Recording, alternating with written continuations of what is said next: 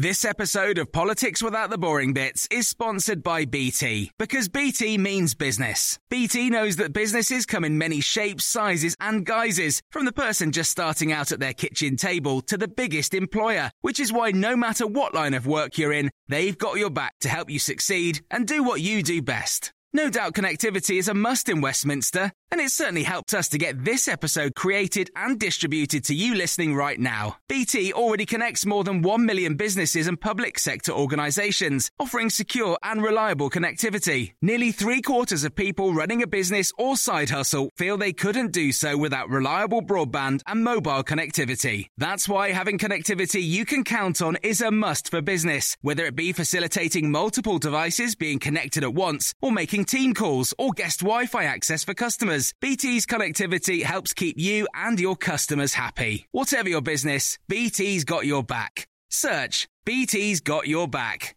This episode of Politics Without the Boring Bits is brought to you by Luton Rising, owners of London Luton Airport, the UK's most socially impactful airport. Find out more at lutonrising.org.uk. Hello, this is the Red Box Podcast. I'm Matt Chorley. Coming up on today's episode, Liz Truss. Remember her? Well, there's a new book out about her extraordinary rise and extraordinary fall. The authors, Harry Cole and James Hill, take us through the five disgraces of Liz Truss. It's a brilliant chat. They're a lot of fun. There's loads of colour and intrigue and gossip about uh, Liz Truss, uh, including whether or not she might stage a comeback. So that's coming up in just a moment. We've also got uh, the columnist panel uh, two. No Finkelvich today. Uh, Danny Finkelstein's off. So Trevor Phillips was joined by David Aaronovitch. Uh, loads of you still posting comments on uh, and reviewing the pod, which is lovely. Emily says, I've been listening for the last four years. This podcast is a much must listen for those in UK politics. I'm a big fan of Matt and the team. They always have the freshest news and drama in Westminster and a good grip on the politics of the four nations of our country.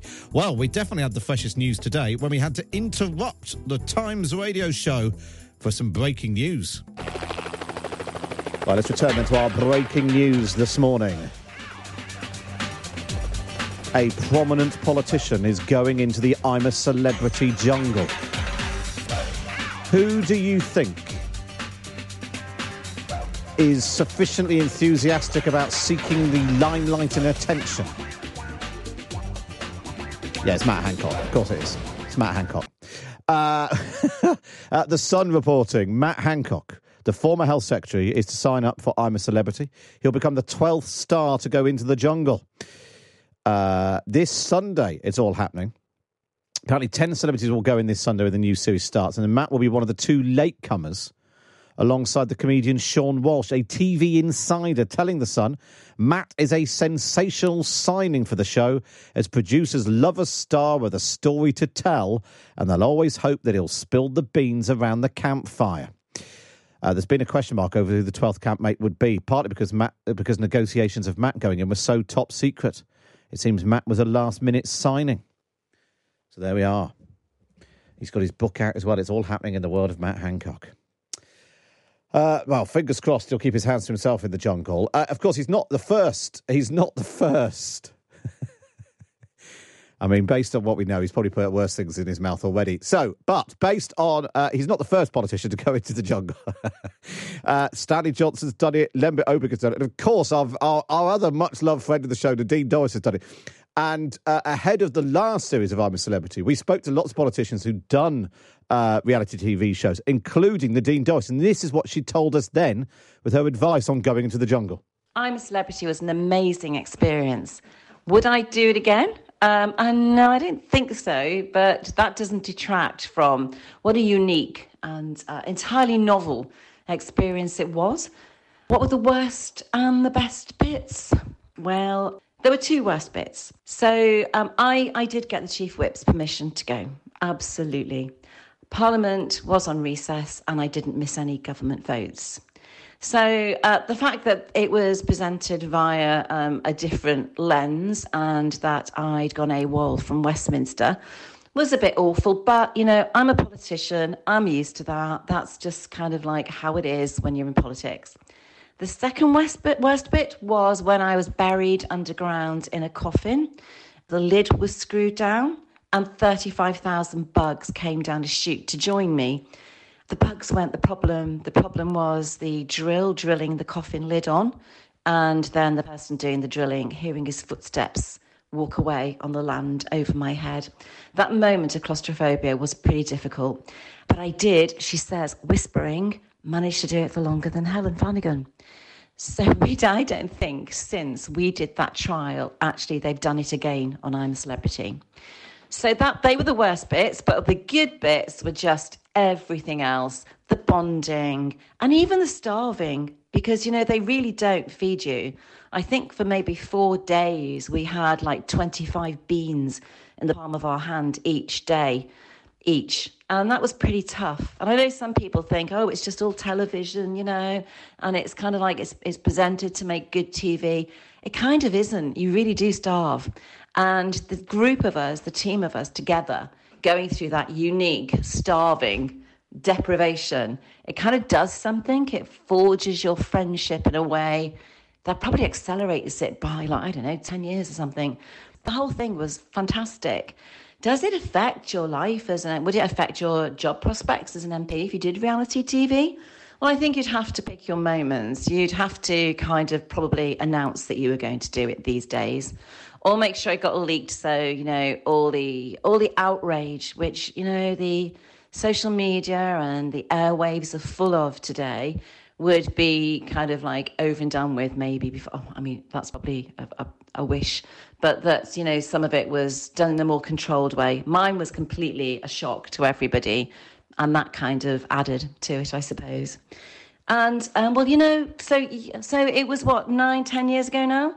You're still asking me about it, and I'm now the Secretary of State for the Department of Digital Culture, Media and Sport. So does it, you know, impact on your career? Well, I think I'm probably testament to the fact that the answer to that question is probably no. Uh, that was Nadine Dorries speaking to us, I think, last year uh, when uh, we did a thing on uh, reality TV, uh, when she was, in fact, the culture secretary. Of course not now. There's the news that you're just waking up to.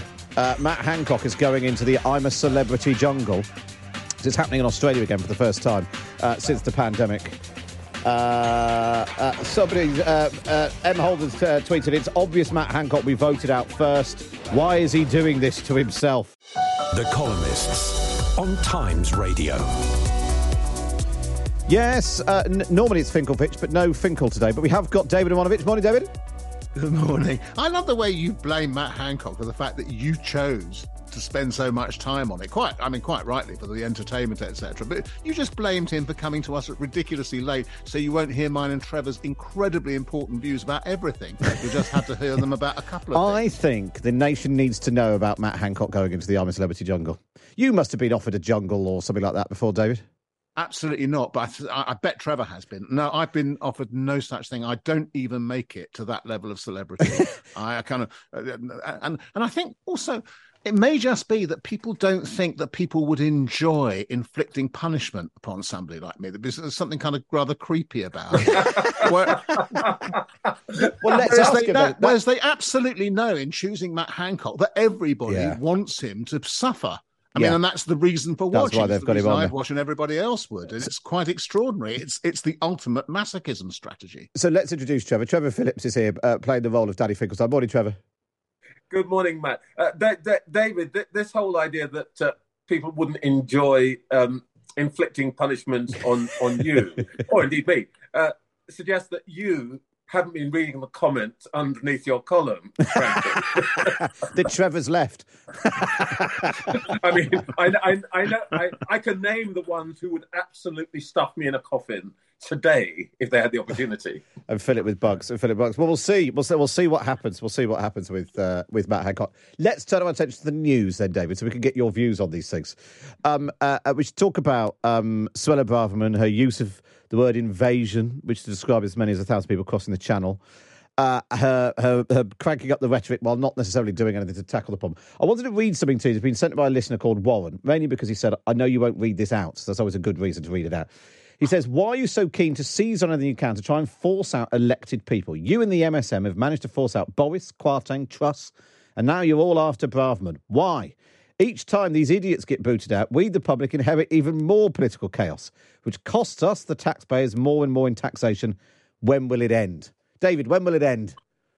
Um, yeah, Warren's absolutely right. It is our fault, and we should stop doing it.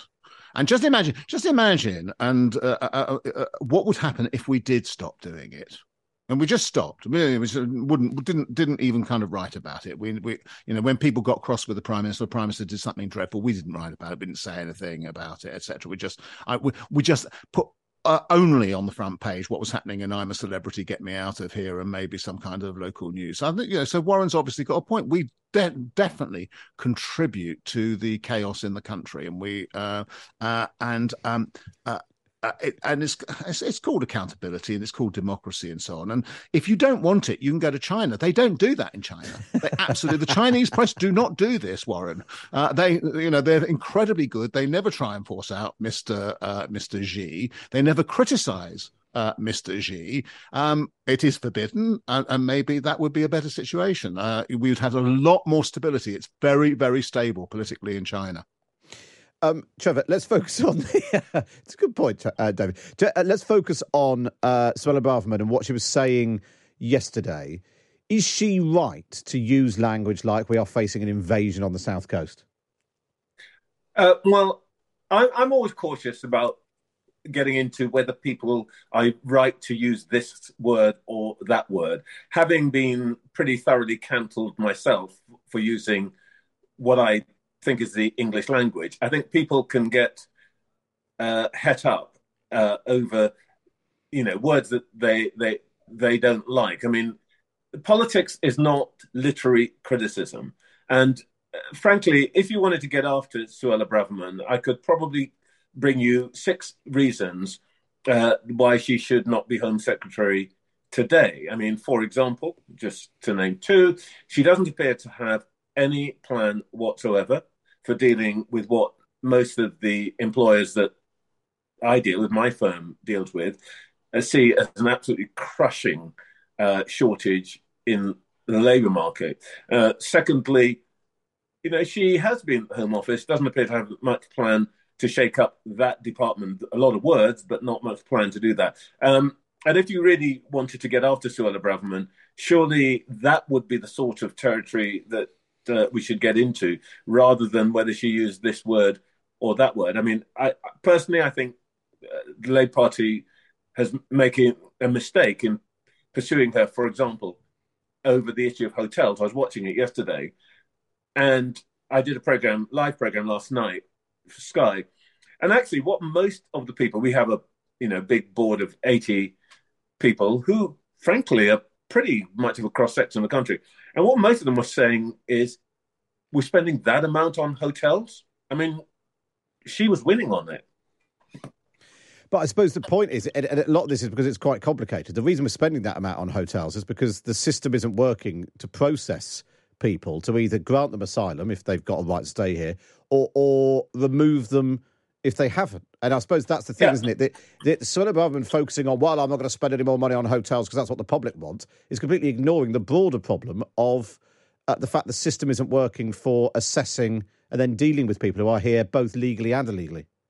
Yeah, but the thing is, my point is, Matt, we're being sucked into a, a, conversation about whether she is nice or nasty, whether she's good or not good, rather than dealing with exactly the point you've just raised. And there is a very specific point, which I'm quite surprised hasn't really started being um, uh, articulated, which is if you look at the numbers crossing the channel, there's a really dramatic jump between 2020 and 2021 from under 9,000 to over 29,000.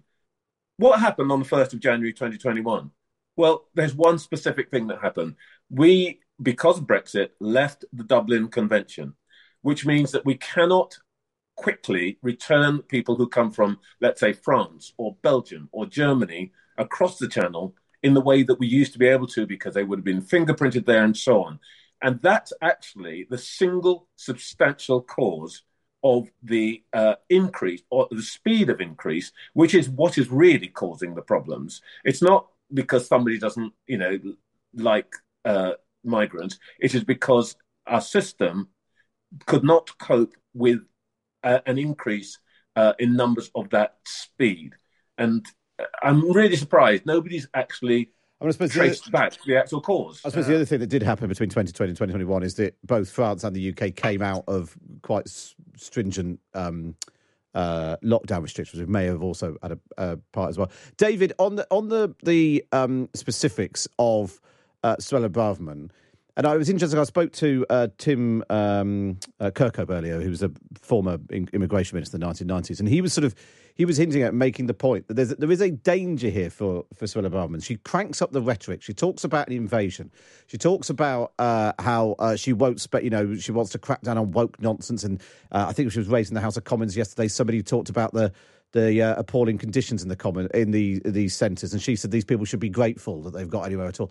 Um, there is a danger here that they crank up the rhetoric to such an extent and crank up the public anger, which Trevor was talking about, while failing to do anything about it. Well, I, I, I, our, model for doing things about it, I mean, from the government's point of view, strikes me as being wrong. I mean, uh, just so that we know, um, the 2021, which was a show, did show a significant increase, is still just over half the peak level of asylum claimants into this country, which was 2002. So one of the questions, which doesn't seem to be getting asked, is what did we do in the period after 2002 when we had that peak Yeah. that we aren't doing now? Um, uh, and then the other question, which we never ask, is what are other countries who take significantly greater numbers of uh, assignment claims doing when they're processing theirs, uh, their uh, claimants, and there anything that we could learn from the process of doing it that would make it easier for us? We don't actually take that many refugees compared compared to our, compared to uh, some other European countries, um, uh, big European countries, and we should actually be able to handle this. We should have the organisation, the capacity to be able to do it.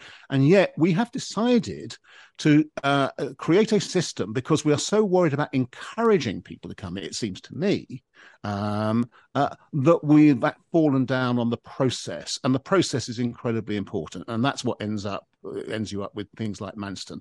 We have got to I, I mean, I, almost everywhere I look, really, um, uh, uh, and almost every kind of big question you examine, what you discover is that the problem in this country is planning for what's coming. Uh, and being able to do and to deal with it in a kind of really kind of enlightened way before the actual problem peaks and you hit it. And it doesn't matter whether it's asylum or pandemic planning and so on. We become incredibly bad, it seems to me, at long-term planning for eventualities. And then when the SHIT hits the fan, um, the politicians run around blaming just about everybody else for it. So Suella Braverman blames the Labour Party for it, uh, rather kind of probably. Other people blame the French. The French. I mean, somebody uh, tweeted me yesterday. It was very in all seriousness. Uh, if the French were serious about helping us, they'd ban all dinghy sales for six months. So I just said, said back to him, okay, can you can you tell me how this? Could you just outline for me the speech you think the French minister should give to the French people, outlining that policy? And he says, "Well, you're the clever Why one. You do it." And I thought, yeah, yeah, I understand. It's an interesting point. Um, uh, Paul's just um, a message in uh, Trevor saying the reason the migrant system's in such a mess is because of France and its racism. That's why people basically suggest that why the reason that, that people, particularly from North Africa, presumably, are coming to Britain rather than France is because they might be treated better than they are in France. Do you think They- that, that plays any part? The North Africans aren't coming here. I mean, this person is just straightforwardly wrong. Sorry, Trevor, you're you're cool. Oh, no. Well, I, I- think the way that the, the, the person whose emails put it is a bit sort of reading the wrong newspapers. Uh, there is a point, which is that Britain is attractive uh, to migrants. Other, other than the United States, it is the most desired destination Yeah. for migrants internationally. And that's partly to do with our language, it's partly to do, frankly, with our reputation for stability and rule of law. Trevor Phillips and David Aaronovitch there. And of course, you can read them both in the Times every week. Just get yourself a subscription. Go to thetimes.co.uk forward slash Times Red Box. Up next is the five disgraces of Liz Truss.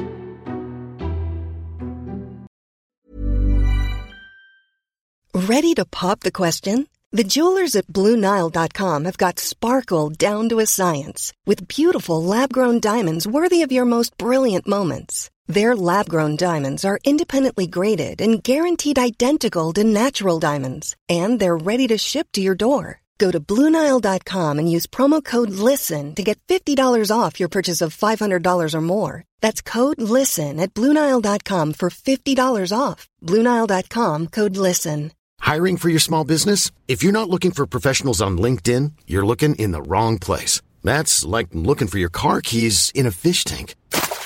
LinkedIn helps you hire professionals you can't find anywhere else, even those who aren't actively searching for a new job but might be open to the perfect role. In a given month, over 70% of LinkedIn users don't even visit other leading job sites. So start looking in the right place. With LinkedIn, you can hire professionals like a professional. Post your free job on linkedin.com slash people today. This episode of Politics Without the Boring Bits is brought to you by Luton Rising, owners of London Luton Airport, the UK's most socially impactful airport. Find out more at lutonrising.org.uk. You're listening to the Red Box podcast now. It's time for this. The Big Thing on Times Radio. Yeah, okay. Remember this? A book is being written about the Prime Minister's time in office. Apparently, it's going to be out by Christmas. Is that the release date or the title? Yeah, Keir Starmer making a rare joke there. Well, the title is actually Out of the Blue, and it is out early after its subject, Liz Truss, found herself out of office uh, the next day after Keir Starmer's joke. Uh, yes, uh, she quickly entered the pub quiz history books as the UK's shortest serving Prime Minister at just 45 days in office. But what a 45 days they were. They came at the end of a political career which saw go from teenage Lib Dem to cabinet survivor. Lots of international travel, lots of social media posts, and it turns out quite a lot of Sauvignon Blanc along the way. We know a lot of that thanks to the authors of Out of the Blue, the inside story of the unexpected rise and rapid fall of Liz Truss. They are the Sun's Harry Cole and the Spectator's James Hill, and they both join me now. Morning, gents. Good morning. So, first of all, um, this was originally meant to be the account of her rise as she began a long period in office. At what point did it become clear that this was going to be a rather more complete account of her premiership, Howie? I reckon about Saturday morning after the mini budget. So what was that? The nineteenth, twentieth of About that September. point, yeah, the week before party conference. Um, the week before party conference, when it, the pound started tanking, uh, and usually, I think well, there's a great quote in the Sunday Times that week, which was. Only the mad people like this, uh, which, I, which I think suddenly the point spelled. you you had to get suddenly thought, "Hang on, we might be in trouble." The wrong people are clapping. So, James, when did you when did you start writing it, and when did you stop writing it? we started 20th of August, I Yeah. believe. Um, so when it was clear at that point she was going to win, Yeah. like fortnight left of the race when it was basically all over. Yeah. And we would then plan to stop it on the conference speech, you know, her address to the nation, first chance to really make an impression with voters. Um, I think at that point we realised the radical mission of Liz Truss was over at that point. It was clearly, but she might hang on, you know, she might Yeah. do a Theresa May, she might hang on for a number of more months. Um, but, you know, clearly after that, uh, developments overtook us and we ended it just as she left on that Monday last week. So, what we thought we'd do is uh, do the best bits of the book, basically. The, good. The the uh, the juiciest tidbits, the most salacious gossip. You'd gossip. have to buy it. Uh, we're going to tell the story of Liz Truss's rise and fall through five disgraces, because that's certainly what. Uh, uh, because of this, basically. That is a disgrace. So they all have to qualify for that. So this is the first Liz Truss disgrace. We go all the way back. This is from Sky News back in 2009. After a summer of scandal over MPs' expenses, another row has broken out in the Conservative Party, this time over standards of sexual behaviour. Norfolk Southwest Constituency Party is threatening to deselect their candidate Elizabeth Truss because she didn't tell them she had an affair with a married man five years ago. David Cameron says she's an excellent candidate, saying her affair with the MP Mark Field had been in the public domain when she was selected. God, that takes me back. So this is Liz Truss nearly facing deselection after it was revealed she'd had an affair with the Tory MP Mark Field back in 2005. James. Yes, um, and what was quite remarkable was that this is you know 2009, but reading it is something from you know the the 90s or something like that, back to basics era. Basically, you know Liz Truss had this affair very well publicised in 2006, uh, and then she went for the selection three years later. Now you know she said that it was all out there on the internet quite fairly. Um, unfortunately, no one at the selection meeting thought to Google her. This was I think one of the first things to come up Mail Online, um, and it was some of the quotes just gold from this, and there was. Kind of, it does read from like a different age. Sir Jeremy Bagge just saying, you know, like no one in Norfolk has uh, Googled, you know. Um, ironically, she was selected on a pledge to improve rural rural broadband, which uh, might have helped them. It uh, sort of made her name though in a way because she the- became the Turnip Taliban. The Turnip Taliban, Yeah, which um, I, if you have to read the book to, to discover who actually made that up. Okay. Because um, uh, yes, that was one of the more controversial uh, sort of things. It, it pitched the Turnip Taliban against the Notting Hill set, the Tory modernisers, the Cameroons, and she became almost a sort of canary in the coal mine of, of Cameron and Osborne were determined that part of their modernisation project is was that they were not going to let this association, basically on the grounds of what they saw as sexist, um, there was no cause to deselect Mark Field, um, derail their, their plan, their their plan for the A list. And so when she kind of arrived in Westminster, she was already this celebrity. There was definitely a famous for She was one of those sort of, you know, whenever there's an election and a sort of an influx, there's always sort of buzz around some Yeah. of them. Yeah. Actually, in a way, there was a bit with Rishi Sunak later when he replaced William Hague. Absolutely. not just because he was, you know, replacing a high-profile person, but sort of MPs come in already with a bit of buzz around. It was quite it was quite a big intake as well because obviously MP's expenses meant there was a huge clear out of sort of, of crooks and dead wood from uh, from both sides of the house um, over into the 2010 election. So actually there was a sort of very very competitive young intake. And if you think about who they are, they're Sajid Javid, Matt Hancock, Nikki Nadeem Morgan, Zahawi. Nadeem Zahawi, Amber Rudd, uh, and she basically outlasted all of them. yeah. She was the only one that got all the way. To the top of that generation. Yeah. And because given that what we now know about her politics, Mm. that, you know, in what she's set out, it's so far actually from Cameron and Osborne's politics. Why did they align herself with it? And she was always, she was constantly being tipped. I remember in Mm. particular by the Daily Mail for every time a reshuffle came round, she was definitely on the list for promotion. I think she was. She started out as a moderniser. She definitely was. She was involved in Paul, Paul Tillow's campaign. We discovered uh, a disastrous leadership campaign. I think the Tory Party kind of came to her, and very much Cameron was was a moderniser that. But then she very very quickly became an Osborneite. She's very very very good at shape shifting hmm. and actually aligning herself mira- miraculously to whoever's on the ascendancy. You can see why she didn't stick around the Lib Dems because obviously they were going going nowhere at that time. Then she was a Cameroon, then she was an Osborneite, and then she was a Remainer when that looked like they were going to win. And then she did the, became the Brexiteer, and then she became a Borisista, we call them that, barista. um, and then she, yeah, then she was sort of standing there, the, the last one standing, and suddenly it was Trussonomics, and, and we saw how. That I suppose went. it's a sign, James, of how the Tory party has changed. Did the membership voted for her. Actually, in a way that maybe if it had happened back in 2009, they might not have done that. Actually, having had an affair might have been a bigger issue. Uh, yeah, completely. And I think also she's very much a modern metropolitan woman, as we sort of detail in the book. You know, she loves her espresso. She's very modern thinking. She she she she welcomes change in a way. She's very unconservative in some ways, and perhaps it was that radical streak and that desire to be seen as radical, which perhaps led to some of her undoing. But yeah, not a traditional Tory in lots of ways. But I think she was ambitious. She wanted to get on, and I think in a sort of post Thatcher, post Cameron way, she represented a lot of the modern Tory party. Someone's just texted and said, I totally missed the Liz Truss affair. How could she? Hugh was out of her league to begin with.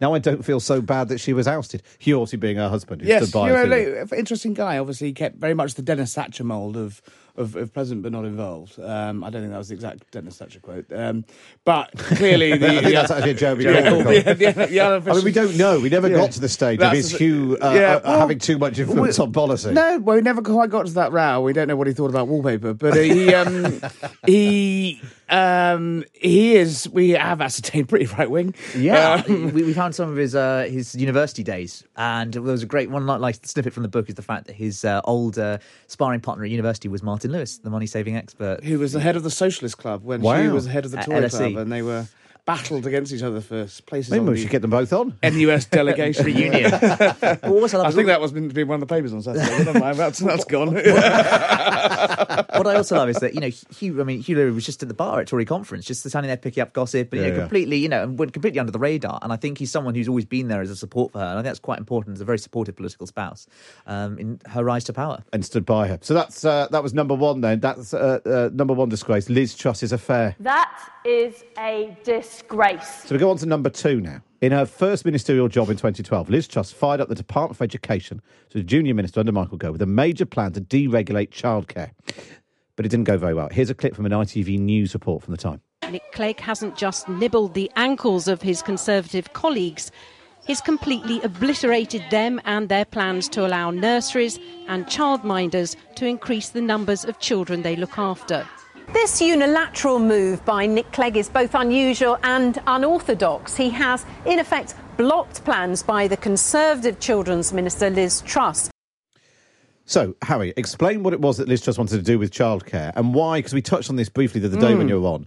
You think that the the signs of why she might not have worked out brilliantly as prime minister, all of the pattern was established quite early on, and the way she operated. Yeah, I mean, she almost sort of got indoctrinated and sort of radicalised by uh, the sort of Gove outfit that were there at the time. There's a great line.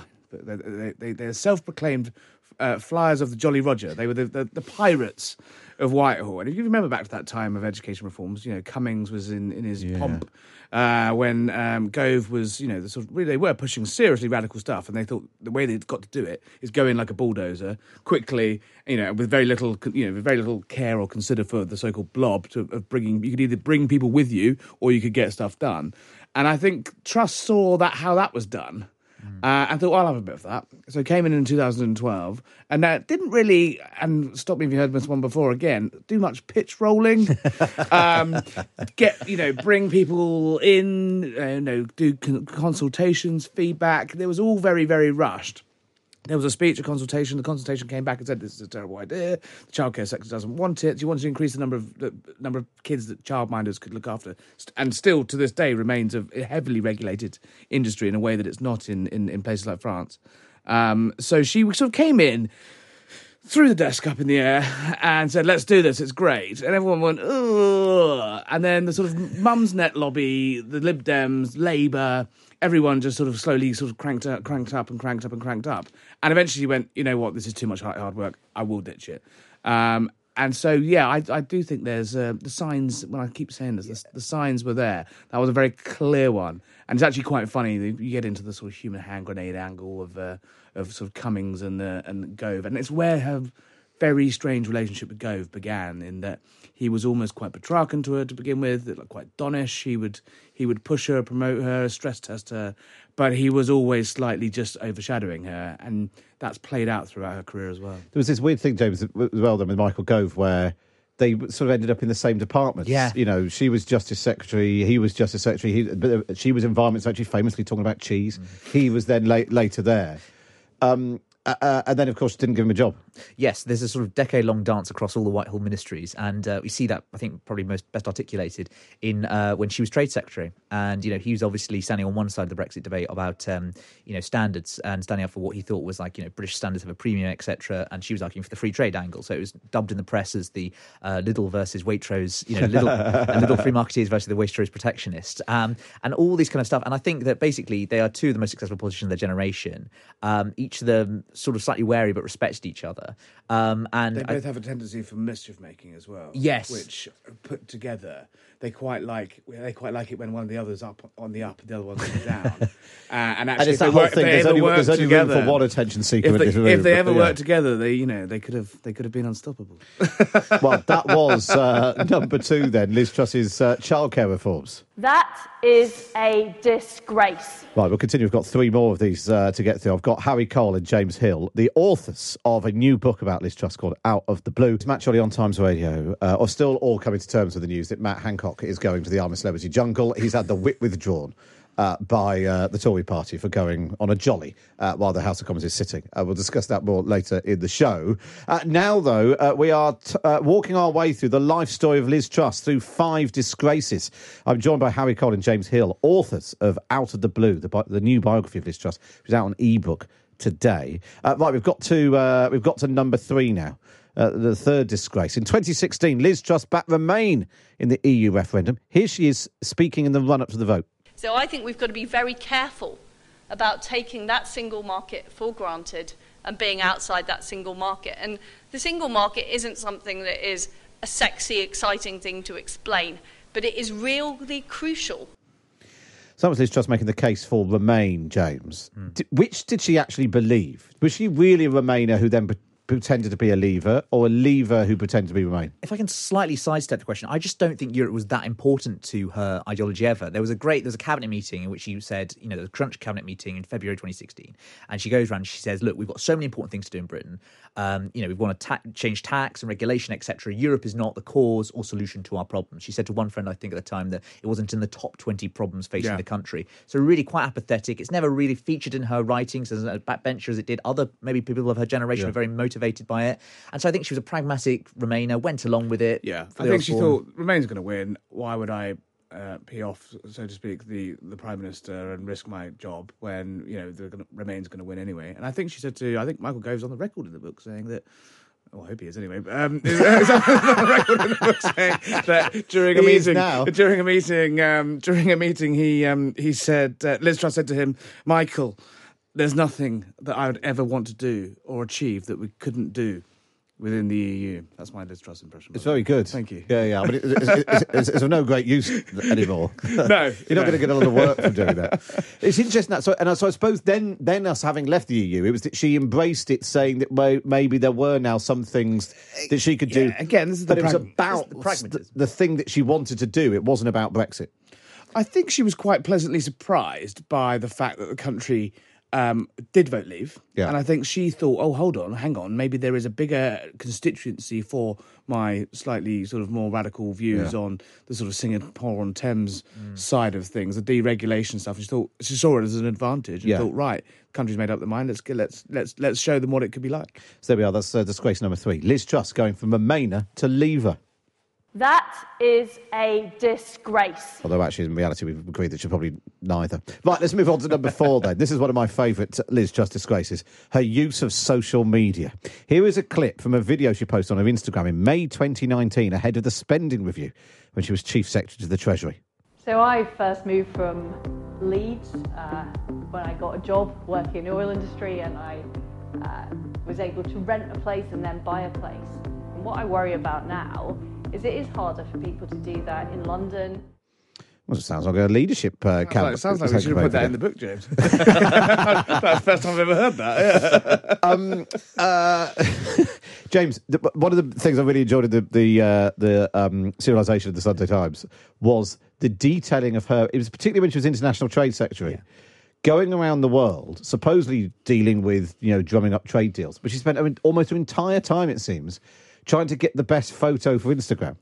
Yes, And one that's not that's really not an exaggeration. Uh, there, there were some extraordinary lengths to go to. I think there was also one fantastic line that we report, which is that at one point, uh, Liz Truss, when she was Foreign Secretary, was having a photo of her uploaded every five hours on the government Flickr account. Yeah, of Um, course. So it wasn't just Instagram; she Yeah, was yeah, yeah. multi-platform. Yeah. Um, and I, I think, yeah, she saw it as an extraordinary part of her job to be out banging it, uh, the drum for British uh, business, British industry. And in some ways, you can actually tell the story of Liz Truss in microcosm through her Instagram feed, where it starts off with these kind of slightly weird, sort of ingenue photos of her in 2017, and then she thinks when she gets chief sec, you know, forget this, I'm not going to stick with the party line anymore. And she starts doing more power dressing, and then it sort of summarizes in you know the foreign secretary when she's in a tank and all this kind of stuff. You can. There is a case for the defence on it as well, trade, uh, which is that you know at, at the time, you know the these negotiations, the incredibly dry, boring trade negotiations were going behind the scenes with, with Australia Mm. and Japan. And they were at a really technical level. So actually, what does the trade secretary do, public facing? Because she can't lift the lid on what she's Yeah, actually yeah. doing, which is negotiating stuff. And it was actually quite simple: big Union Jack umbrella, Sydney, bang, we're doing an Australia deal. Big mini parked up in New York, bang, we're going to try and do a US trade deal. Uh, go to the famous roundabout of crossing in, in Japan. Here's Liz Truss in Japan. And actually, everyone took the mick, and you can see why. But that branding did kind of work. It did really raise her profile. I remember the context as well. Obviously, Brexit wasn't going so well for a part of this, but then also the pandemic hit, and so Yeah. everyone was at home and doing stuff. And she was out there because she had an exemption rightly for her travel, uh, all this kind of stuff, and it really helped her. Uh, It got her into the job. It, It got her. did. It got her into the foreign secretary job. And once you're in, once she was the foreign secretary, she was, you know, she seemed unstoppable. And I suppose if, if the if the talks aren't going very well, if the pictures are good, You can cover up a, it you can, ca- you can cover up a multitude of sins. But uh, there are moments where it went went a maybe a bit far. When she went to New Zealand, uh, Love Harry, who wants to tell the New Zealand story? It's just it's it's just one of those people, one of those great ones where people just genuinely, you know, it's very very Liz Truss, and it just sort of sli- slightly encapsulates her sort of uh, focused and driven desire to get things right. But what was, she was trying to get right was a was a long tweet thread where every single bullet point of the tweet thread was actually a tiny kiwi emoji, while, while a very senior member of the diplomatic corps was attempting to brief her on the multi-billion pound trade investment she's trying to do. while So they sat landing. awkwardly in the And car. they sat awkwardly in the back of the car while the poor uh, the poor official But was before you- even brief- before they got into the Oh, car, yes, there was a long yeah. delay because she was trying to find so there was some good light. Good light, good. Um, the but plane. also, I think because she la- she landed essentially in Wellington Airport, I think it was, and it, it's quite a bleak place. You could be anywhere in the world. So I think she was trying to prove to the point Find she was somewhere. actually She in was New actually Zealand. yeah, and they ended up doing it in front of the um in front of a, a Land Rover. Somebody's just texting and saying, who was actually looking at Liz Truss's social media? Surely it was just her family, other politicians and journalists. No one else could be remotely interested. Well, I don't know. It came. It became a bit of a cult following. Our picture desk loved it because she was like Taylor Swift was on there, and she had all Toff the- from Made in Chelsea. There was always like no, 170,000. And also, crucially, those photos often then ended up in, in the newspapers. papers. Exactly. There was abroad. always a surprise mystery guest of a you know you come into work the next morning and work out where Liz Truss has been the night before, and it'd be, it'd be with Taylor Swift, and you just be like, of course, why not? uh, so there we are. Then that was uh, that was uh, number. Which one was that? Number four. Liz Truss's use of social media. That is a disgrace. So we move on to uh, the disgrace number five. It's basically the one that did for her. Uh, this was uh, Liz Truss speaking in Downing Street after her election. I will get Britain working again. I have a bold plan to grow the economy through tax cuts and reform. I will cut taxes to reward hard work and boost business led growth and investment. A bold plan to grow the economy through tax cuts. How did that go, James? I was going to go with like maybe three out of ten. Yeah, not well. Um, um, it was a bold plan. It was We'll- bold, we'll- very her bold, and she said We'll give her a point for that. She said she didn't mind being disliked uh, or Yeah. being unpopular. She- She, got she- that. she She, kept that. her pledge, and she Yeah. pledged. She promised to hit the ground from day one. And She she, did that. pledge to hit the ground, from day, one. Um, I think. Look, it just it just shows the difficulty of coming in two years before the end of the parliament with a radical prospectus and not carrying everyone with you. Really. Um, and and not taking into account you're also spending sixty billion pounds or at least minimum on on a Energy you know, on an energy price cap that while there was political consensus for she sort of I think sort of just thought she'd get away with the price tag of it as well. So doing that on top of the, all the ta- doing the tax cuts on top of all of that, plus then the death of the monarch, I think she should have just slowed it all down. And I imagine she'll regret that, not slowing it down for the rest but that's of who her she is. And when- you know, as we said, Yeah. the clues are all through the book, where she is someone who wants to be seen as radical, very impatient, very keen to get things done, for better or worse. You know, can annoy some people. It's very Yeah. marmite. Tearing around Downing Street saying, I've only got two years, I've only got two years. And it turned out she only had two, Two months. Two months. If that. Have Have you spoke? 'cause I know you spoke to her in the early stages of the book when she was going to ride high. Have you spoken to her since she left? no comment. look, I look, um, I have I have a lot lot of time for for Liz Truss. I do think she's you know I imagine she's not in a. I imagine the the true reality of what has happened is is only beginning to dawn on her. Um, so. I don't really have a bad word to say about her. Nothing on, personally, on, that, really. on that, on that no. front. Just funny. Um, Do you think? I mean, a lot of people talk about politics. Do you think she could come back? But it's not she's as young. leader She's than really as young. cabinet she's, minister. no, she's the youngest ever former. Well, live. You know, what was the stat? She's one of the youngest ever Ex-prime ministers. ministers. Yeah. uh, who who's you know who lived. Um, so look, she's going to do something. You know that that exp- that exhaust- inexhaustible energy is is, Yeah. is going to go somewhere. I imagine. There's a you know there's a big uh, career on the uh, look, on the know, right wing think, I- think I- circuit I- of, of Washington to- ahead of IDS and Hague came back on the front bench under different Yeah. successive leaders. There's a scenario perhaps where the Tories lose a lot of seats in the next election. She stays on Southwest Norfolk, safe seat. They need someone, you know, who's going to be a bit punchy. She's good in the, reasonably good in the House of Commons. You can see a kind of scenario. It's very unlikely, but you can see a kind I of think she's also got quite a lot of do, work to do to make sure that she doesn't become synonymous with with failure of tax and, and basically rebranding Yeah, yeah. tax cuts generally. Joe Biden's really interested in the way that he's basically using her as a campaign tool now during the midterms of as a bo- as a bogeyman story of, of what happens if you cut taxes, and that's I imagine a legacy that will particularly hurt. So there we are. That was uh, Liz Truss's uh, fifth disgrace. Her rea- her resignation. That is a disgrace. Gents, I enjoyed that a lot. No, thank what you for having single, us. Single best tidbit in the book that people should keep the an eye out fact for. it is available now as as an ebook. No, um, there's I can't you can't I can't choose. There's some um, there's some very funny. Uh, uh, she's very open and candid uh, with her, you know people around her. And she almost sort of gives a very amusing running commentary of things that politicians don't normally give running commentary. I. I So think the humour, the self-aware humour. the, the self-aware humour is pretty is pretty funny, and the So- swearing actually. It's lot- some good swearing. It's a good swear, which, which luckily you've avoided doing on the radio. Uh, Out of the blue, the inside story, the unexpected rise and rapid fall of Liz Truss is published by HarperCollins. The ebook, as Harry was saying, is out today, uh, and it's out in shops on November the twenty fourth. Uh, if you want to want to buy Out a in time for copy. Christmas. out in time for Christmas, As Keir Starmer said. as Thank Keir Starmer said. Uh, any any updates on uh, on Matt Hancock? Um, He's released a very long, very long statement. Has um, he? Of which he's going to he's he's come to an agreement with uh, with the fine people of ITV that if there's an urgent constituency matter, they could they can they can tell the producers as far as, as, far as I can tell, and he he will be able to he will be able to you know deal with the dramatic political thing. But he says now that political stability is back. Yes, he's able to go. So this is Matt Hancock taking part in I'm a Celebrity. Uh, uh, he's been suspended from the by the uh, Conservative Party uh, for doing it. Andy Drummond, who is deputy chairman of West Suffolk Conservative Association, has been speaking to the Press Association. He said. And this is remember, this is his own local Conservative Association. Here we go. said, "I'm looking forward to him eating a kangaroo's penis. Quote me. You can quote me on that." Maybe Liz Truss could go in the jungle. Maybe that, that, that the part the rehabilitation starts enough. now. That's all we've got time for on this episode of the Red Box Podcast. Don't forget you can listen to me live Monday to Friday, 10 till 1 on Times Radio. And we bring you the best bits here on the podcast. And if you're feeling particularly nice, why not wait and review us wherever you get your podcast from? This episode of Politics Without the Boring Bits is brought to you by Luton Rising, owners of London Luton Airport, the UK's most socially impactful airport. Find out more at lutonrising.org.uk. Hi, I'm Daniel, founder of Pretty Litter. Did you know cats tend to hide symptoms of sickness and pain? I learned this the hard way after losing my cat, Gingy. So I created Pretty Litter, a health monitoring litter that helps detect early signs of illness by changing colors, saving you money and potentially your cat's life. Pretty Litter is veterinarian developed, and it's the easiest way to keep tabs on your fur baby's health right at home. Go to prettylitter.com and use code ACAST for 20% off your first order and a free cat toy. Terms and conditions apply. See site for details.